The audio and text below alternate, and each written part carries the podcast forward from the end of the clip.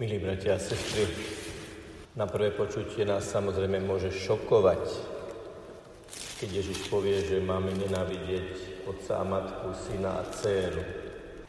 Ale z celého kontextu Evangelia je nám jasné, že to nemôže byť mienené tak, ako to počujeme na prvý krát. Je to pedagogická metóda, keď učiteľ uvedie svojich žiakov do rozpakov nejakým vyjadrením, práve preto, aby ich primel ísť hĺbšie, hľadať hĺbšie súvislosti, hľadať tú skutočnú pravdu, ktorú učiteľ, majster, aj pán chcel povedať.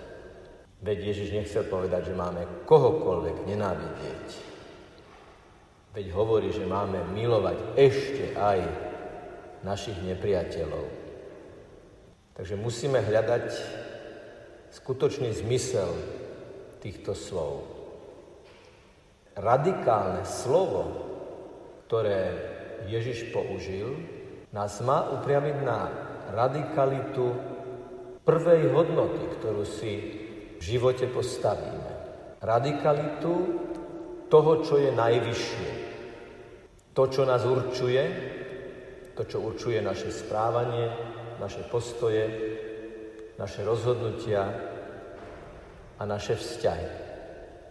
Povedané inak, len vtedy naozaj môžeme budovať ľudské vzťahy, len vtedy môžeme naozaj byť vzájomne bratmi a sestrami, keď na prvé miesto nepostavíme človeka, ale Boha.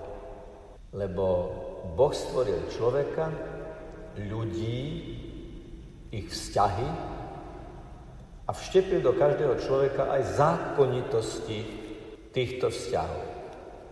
Na jednom inom mieste Ježiš túto myšlienku, ktorú dnes tak radikálne počujeme v Evangeliu, rozvinul, že kto zanechá otca, matku, synov, céry, majetok, nájde otca, matku, synov, céry, majetok. Kto zanechá, ten nájde. Kto zanechá na jednej úrovni, nájde na inej a vyššej úrovni.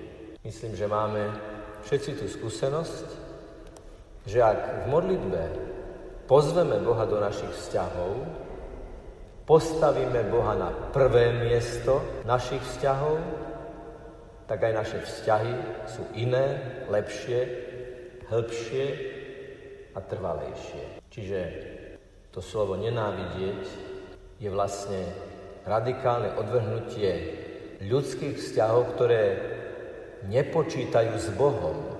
Ľudských vzťahov, ktoré chcú stať sami na sebe, na piesku ľudskej nestálosti, premenlivosti, na piesku ľudských názorov, verejnej mienky či individuálnej mienky jednotlivých ľudí. Nie, Slovo nenávidieť má nás upriamiť na skalu, ktorou je Ježiš. Totiž, ak by sme naše vzťahy stavali čiste len na miere vzájomnej sympatie, ľahko by sa mohlo vstať, že miesto toho, aby sme si vzájomne slúžili, začneme si vzájomne posluhovať. A to je rozdiel. Lebo kto posluhuje, ten koná vždy a zásadne podľa vôle toho druhého. Ale kto slúži, ten koná vždy a zásadne podľa skutočného dobra toho druhého. Nie vždy to, čo si niekto druhý želá, je pre ňo aj dobré. A to neplatí len pre deti a mládež.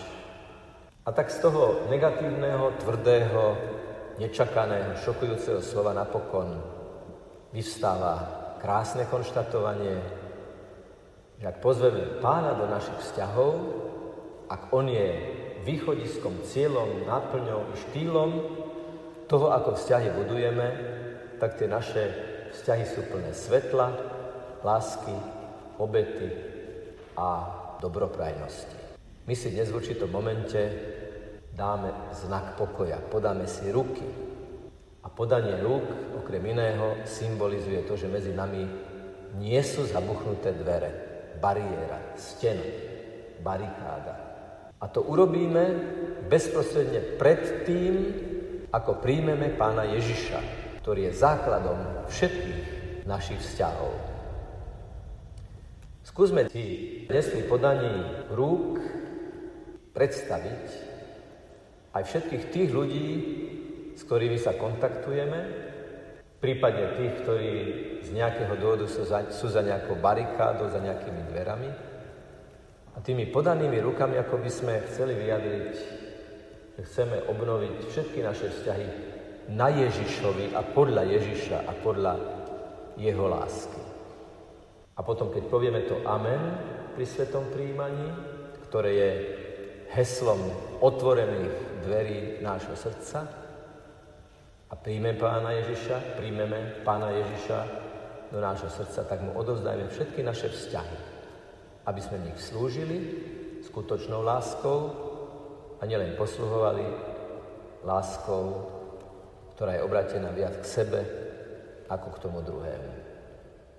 Ježiš je jedinou garanciou toho, že naše vzťahy budú stabilné, trvalé, plné skutočnej, úprimnej, dobroprajnej a obetavej lásky. Čiže to, čo Ježiš od nás v Evangeliu žiada, nám v Eucharistii aj dáva. Preto pozornosť pri čítaní Evangelia je ako čítanie ponukového lístka, po ktorom prichádza hostina a sám pán prichádza nás sítiť tým, čo nám Evangeliu slúbil. Naozaj teraz každého osobne a účinne. Otvorme sa Ježišovi. Nech je pochválený Pán Ježiš Kristus. Amen.